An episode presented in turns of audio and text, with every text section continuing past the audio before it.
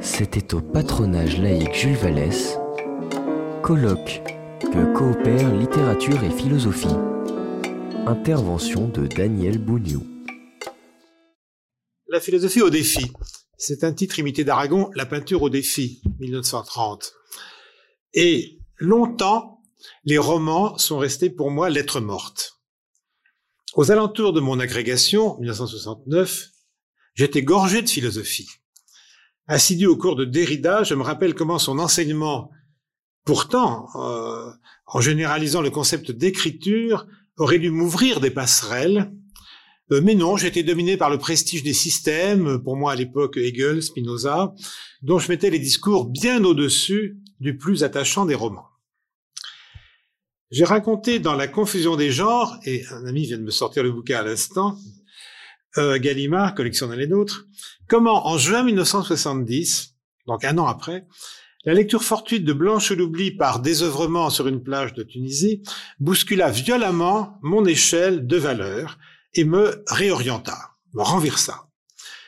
J'y trouvais en effet, où je reconnaissais dans ce livre de 67, euh, tout mon Lacan, Derrida, Foucault, la linguisterie euh, dont j'étais farci, mais porté par une langue incandescente, par l'écriture incomparablement souveraine d'Aragon. De cet auteur dont j'appréciais déjà la poésie et l'oralité des chansons, j'ai de ce jour voulu tout lire. De fil en aiguille, cette fréquentation m'a conduit à éditer l'œuvre romanesque complète d'Aragon en Pléiade, cinq volumes. Donc, euh, il ne m'a plus quitté, il a été mon université. Alors, mon premier point sera sur la dialogique plutôt que la dialectique, pour essayer de comprendre ce qui m'est arrivé. Euh, non, le roman ne se résume pas aux seuls anathèmes prononcés par Breton, réussite dans l'épicerie, etc. Le roman peut constituer ou réaliser la suprême synthèse intellectuelle, le mot est de Kundera à propos du XVIIIe siècle et de Diderot en particulier. Roman désigne un adieu au faux peut-être prestige d'une philosophie supprimée mais englobée par lui. Le roman peut accueillir toutes les pensées autrement tissées, horizontalement ou dialogiquement, dans l'immanence de voies croisées. Citation d'Aragon, le roman c'est le langage organisé pour moi, une construction où je peux vivre. Blanche l'oubli, tu l'as cité, Blanche l'oubli, je te remercie Françoise. Édition Folio, page 150. Et le texte la fin du monde réel, qui est presque contemporain, euh, lie étroitement le roman à la conscience, au langage, donc à l'habitation, si l'on songe à Heidegger du bâtir, habiter, penser, citation d'Aragon, je tiens le roman pour un langage extrêmement ambitieux, une machine à transformer au niveau du langage la conscience humaine. Car le roman, mieux que le poème, permet de toucher, citation, à la formation de la conscience dans l'homme? Alors, cette conscience n'est pas de surplomb. Nous lisons par exemple dès Le paysan de Paris, 26, mais dans une lettre à Doucet, euh, Aragon écrit que c'est un ouvrage dont Platon fera les frais. Euh, alors nous lisons ceci. Descends dans ton idée, habite ton idée, puisatier pendu à ta corde. Le roman proteste, autrement dit, contre l'achèvement des formes idéologiques, contre une pensée par concept qui voudrait s'ériger en monologue et parler d'une seule voix. Le roman est au contraire dialogue ou dialogisme, pour le dire avec Bakhtin et Kundera. Il commence et se déroule in medias res. La conscience romanesque est par définition croisée, embarquée, voire enlisée dans une immanence indépassable. Et si l'on y rencontre la moindre idée, celle-ci ne descend pas de l'auteur, mais apparaît située, soutenue par un protagoniste de l'histoire. Un grand roman, un grand poème, est sans idée, comme le sage selon François Julien, mais roman ou poème donne à penser ou nous laisse pensifs. Le récit romanesque ne fait pas débat, pas colloque. Il s'avère faiblement conducteur d'idéologie. Il ne produit pas de thèse, mais des personnages et des affects. Il explore avec une sensibilité animale la chair frémissante du monde et nous invite à refaire l'expérience jamais refermée des passions. Un roman, idéalement parlant, ne devrait parler que le langage de ses personnages. Comme dans Les Voyageurs de l'Impérial, grand roman aragonien de chevet en 39, ces conversations entre joueurs du casino, inintelligibles au lecteur s'il ignore les règles du baccarat. Et éditant ce roman pour la Pléiade, je t'avais consulté, je me rappelle, toi, toi joueur, Marc, pour les règles du baccarat que j'ignorais et je les voyais traduites, enfin utilisées dans le texte d'Aragon, mais sans traduction pour moi euh, claire. Donc tu avais expliqué ce, jargon, ce jargon des, joueurs. Euh, eh bien, un roman est tissé de jargon ou d'argot, comme dit aussi Aragon. Et c'est pourquoi il arrive à l'auteur de dire que le roman ne se résume pas, ne s'explique pas. Citation, il n'y a pas de préface possible à Blanche, comme il n'y a pas de préface à la vie. Une préface à Blanche ne serait que le livre tout entier répété, sans en passer un mot. À vrai dire, tout essai d'introduction à ce livre demeure tentative dérisoire. Alors, ma question, c'était, euh, depuis euh, cette euh, lecture renversante sur la plage tunisienne, qui va le plus loin? Du philosophe qui invente par concept une différente vision du monde, ou du romancier qui crée des personnages et, des, et des argots? Euh, car ces personnages, quand ils existent vraiment, apportent aussi une façon singulière et irréductible de voir le monde. Issu d'une impuissance acquise d'abstraire, je cite le paysan de Paris, et inapte au logos, le roman réside bien aux antipodes de la philosophie, dont Aragon refusa toute sa vie les facilités de langage. S'il n'est de science que du général, et qui se traduit comme langue bien faite, qui se définit comme une langue bien faite, il n'y a de roman qu'à partir d'individus qui entrechoquent leurs désirs et leurs points de vue dans un pluriel irréductible, sans promesse d'unité ni d'horizon de réconciliation. La langue, ou plutôt les paroles, y demeurent en procès, en dialogue croisé, croisement, maître mot de l'œuvre d'Aragon, les œuvres romanesques croisées, avec Elsa bien sûr, mais croisement il va très au-delà de du croisement avec Elsa. Même le métalangage des préfaces et des essais critiques est repris comme emporté chez mon auteur par la, pulsion narrative ce qu'il appelle la volonté de roman. Le comble fut atteint à cette volonté de roman dans l'entreprise paradoxale de La défense de l'infini, un manuscrit kilométrique qu'il a traîné de 23 à 27 avant de le brûler, entre guillemets, dans une chambre d'hôtel. Donc cette entreprise de la défense de l'infini qui était d'une fragmentation insurmontable et qui conduisait à l'orgie finale de quelques gigantesques bordels, je cite Aragon, un ouvrage hybride et partout divergent, des centaines de pages couvertes de cris, de décritures, racornies au bord, ici et là froissées, sales, recollées, grouillant de mots impurs, de ratures, d'intrus, d'ivrognes, de putains, de collages. Le roman conçu comme le plus accueillant, ou débordant des genres, absorbe ainsi tous les autres dans l'orgie des paroles. D'où l'ambiguïté du différent qui oppose sur le roman Aragon au groupe surréaliste. Car il est d'accord avec eux pour condamner les romanciers trop sages, Balzac ou Proust. Alors Proust, il y a un conflit ou un différent entre les surréalistes et Proust. Je dirais pourquoi, peut-être tout à l'heure, il y a des raisons assez cocasses. Romancier trop sage car infidèle au concept que lui s'en fait Aragon et qui touche une défonce de l'infini. Citation, le roman commence où la règle est bafouée, la loi hors de jeu. L'insubordination romanesque brouille, brouille tout effort analytique, tout surplomb scientifique. N'allons pas rêver d'une science du roman, c'est au contraire dans les lacunes et les marges de la science, historique, sociologique, linguistique ou psychanalytique, que le roman s'abrite, que le roman s'abrite et prolifère. Roman nomme donc le métaniveau, indépassable de tout effort de pensée. Et du même coup, la création romanesque s'exerce au bord de sa propre destruction. Une pulsion centrifuge disloque les grands romans dans un brouillage abyssal du sujet, au deux sens du mot sujet, qui écrit et que, qu'est-ce qu'au fond nous raconte cette écriture? La déconstruction, affirmait Derrida, c'est qu'il y a plusieurs langues, voire une infinité. Dans le roman proustien, par exemple, autant de langues que de personnages. Donc autant de points de vue, autant de mondes en collision dialogique, sans résolution dialectique, ni le surplomb théorique d'une traduction ou d'une vision en clair. Cette pluralité des mondes culminera chez Aragon dans Les communistes, puis La Semaine Sainte, deux niveaux de prolifération que l'auteur ne dépassera plus. L'intrigue bouillonne au bord d'un chaos qui pourrait l'anéantir.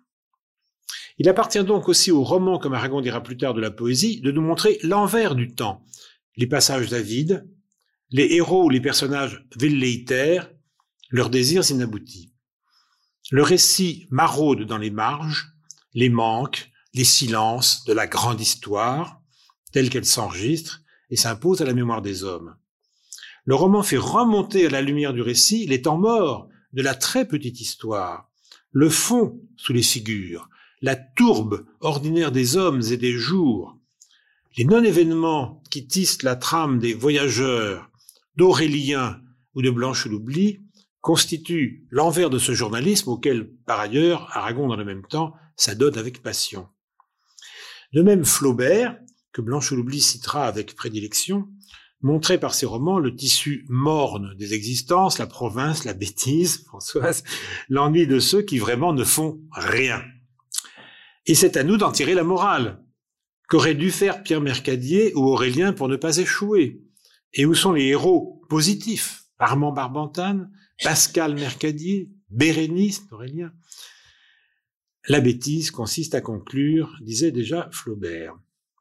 Alors, je vais en finir par un petit voyage du côté du roman inachevé, enfin, de son inachèvement et de cet antilogos dont j'ai parlé à l'instant. Le roman est donc l'ennemi de la clarté et des douteuses explications de textes, chers aux scoliastes et aux professeurs, et dont l'auteur du libertinage s'est depuis longtemps démarqué en se réclamant, citation, du parti du mystère et de l'injustifiable. L'incomplétude cognitive, propre au roman, conduit l'auteur à définir sa parole comme énigme, conformément à le ainos grec, énigme, parole, ou à affirmer qu'écrire revient à fixer des secrets. L'écriture demande donc moins à être expliquée que développée. Antilogos, le roman ne dit pas la vérité, ni ne prétend à la science, fut-elle historique. Et rien n'éclaire mieux cette soustraction que le provocant exergue de la Semaine Sainte. je vous ai apporté parce que je suis plongé là-dedans pour une conférence la semaine prochaine sur la Semaine Sainte, et, c'est un, un fabuleux roman, la Semaine Sainte. Mais il faut que ce roman trouve son lecteur. Voici ce qu'écrit Aragon en exergue provoquant. Ceci n'est pas un roman historique.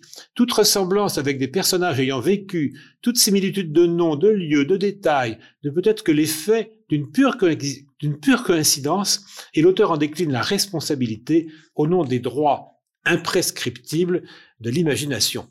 Qui a lu euh, quelques pages de ce roman euh, scandalisé par une pareille, euh, pareille exergue. Mais évidemment, c'est de l'ironie, et évidemment, c'est assez profond comme motivation euh, Aragon veut nous dire, les historiens ne vont pas me chercher des poux dans la tête, n'est-ce pas? Ce que j'ai écrit là, moi, c'est mon roman. Bon, c'est pas la telle vérité historique pointilleuse qu'on pourrait par derrière effectivement rétablir ou m'opposer. Donc Aragon proteste pour sa, liberté de romancier face au récit des historiens que par ailleurs il truffe d'enrichissement, de, de, détournement, de, euh, de redressement, etc. Euh, et je vous dirais, euh, à propos de cette conférence, en passant, euh, lisez la Semaine Sainte. Ça fera de vous quelqu'un qui a lu la Semaine Sainte. Euh, c'est pas rien, je veux dire. Bon, c'est une aventure, sacrée aventure. Bon, en tout cas, ceci, alors, il corrigera, Aragon, on dira plus tard dans France Nouvelle, l'année suivante, il dira, il n'y a pas à proprement parler de vérité romanesque, il y a une vérité historique, voilà le chien dent. Donc comment ces deux, voilà, ces deux vérités coexistent? Le drame de cette conscience embarquée vouée à l'immanence s'aiguise dans deux romans de guerre eux-mêmes inachevés ou qui peinent à conclure Les communistes puis La Semaine Sainte. L'engagement militaire pose au romancier un problème majeur. Comment raconter du dedans ou d'en bas? Comment couvrir le théâtre des opérations à partir du seul regard de ses protagonistes? Les historiens n'ont pas ce problème, qui racontent toujours après coup les combats vécus par la conscience douteuse du fantassin ou du cavalier dans une histoire en train de se faire, in statu nascendi, demeurent en revanche incompréhensibles, voire monstrueux. Le bruit et la fureur de la guerre brouillent irrémédiablement tout regard qui voudrait dominer la bataille, les prérogatives de l'individu s'y trouvent mises à mal, mais ceci se dirait aussi de l'amour, et qui autant que la guerre renvoie l'individu à son incertitude radicale, sa dépendance vitale, son incomplétude, sa contingence nue. Et sur l'amour, la guerre, il y a des pages assez fameuses et très intéressantes d'Aragon.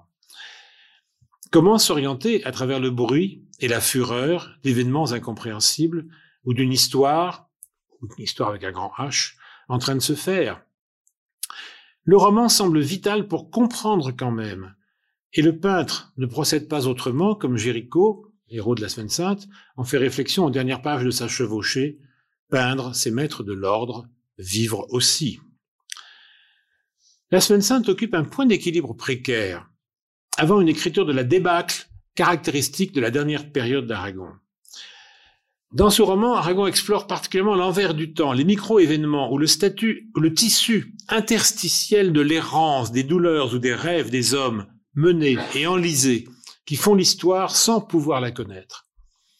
Leurs très petites histoires oubliées ou mal dites au revers de la grande histoire, les individus avec leur singularité, leur bizarrerie, leurs songes, le tombeau des songes, dit Aragon. Alors une vie demande à être racontée, c'est-à-dire mise en mots, au fil, en fil, pardon, en intrigue. Il faut, enfin, une fois transformé en personnage identifiable et nommé que de noms dans la Semaine Sainte. Ce roman est chevillé par les noms propres. Et chaque personnage a plusieurs noms, pas son nom de révolution, son nom d'empire, son nom de bataille, son nom de noblesse, etc. Et donc euh, le roman sauve de l'indistinction tellement de vie, de cette tourbe grouillante d'une armée en fuite. Ces personnages ou ces intrigues, dans la mesure où ils m'intéressent, suscitent en moi une envie. Leur vie, une fois racontée, semble mieux accomplie, et cet accomplissement nourrit une nostalgie. Notion de nostalgie que je retrouve dans ton dernier livre, François, et j'aimerais en discuter. Ma propre vie n'a pas cette plénitude ou cette aura de la chose écrite, ce tranchant, comme on aimerait enrichir ainsi sa vie en la racontant par le détour des fables. Allez, rapidement maintenant, un mot encore sur le, enfin, page sur le réalisme. Quel réalisme? L'histoire, autant que le roman, relève de la catégorie du récit ou de la mise en intrigue. Ce n'est donc pas aux historiens de soupçonner l'objectivité de tels romanciers au nom de leur surplomb historique, mais aux romanciers de pousser assez loin leur narration pour révéler dans toute histoire possible un roman et, sous le masque de l'historien, l'activité moins avouable du mythographe. Telle serait du moins en 63 la définition lapidaire donnée dans le lexique du Fou d'Elsa, cet immense roman sur la chute de Grenade. Histoire, mot français désignant dans tous les pays du monde, souligne le texte, une justification d'apparence scientifique des intérêts d'un groupe humain donné par le récit ordonné et interprété de faits antérieurs. Fin de citation. On sait que l'immense poème intitulé Fou d'Elsa fut notamment écrit pour combattre et redresser une histoire racontée jusque-là du point de vue des vainqueurs. Avec quelle passion Aragon y reconstitue le contre-champ, comme disent les cinéastes, du monde et de la vision des euh, vaincus. Il y chante la grandeur de cette civilisation arabo-musulmane et il nous raconte euh, la souffrance des vaincus et leur, euh, euh, immense, euh, l'immense perte qu'ils ont faite. Et donc, cela, il le raconte, Aragon, contre le chauvinisme naturel et les solidarités inavouables qui orientent la façon officielle de raconter l'histoire. Il mine la prétention de cette discipline à se hisser au rang impérial de la science et il assimile finalement l'historien à sa propre corporation. Les romans n'ont pas à être historiques, ce sont les historiens qui écrivent, quoi qu'ils en disent, sous l'empire, sous l'empire du roman, et ainsi le roman est sacré, archigenre ou horizon indépassable de tout récit. Donc il y a une,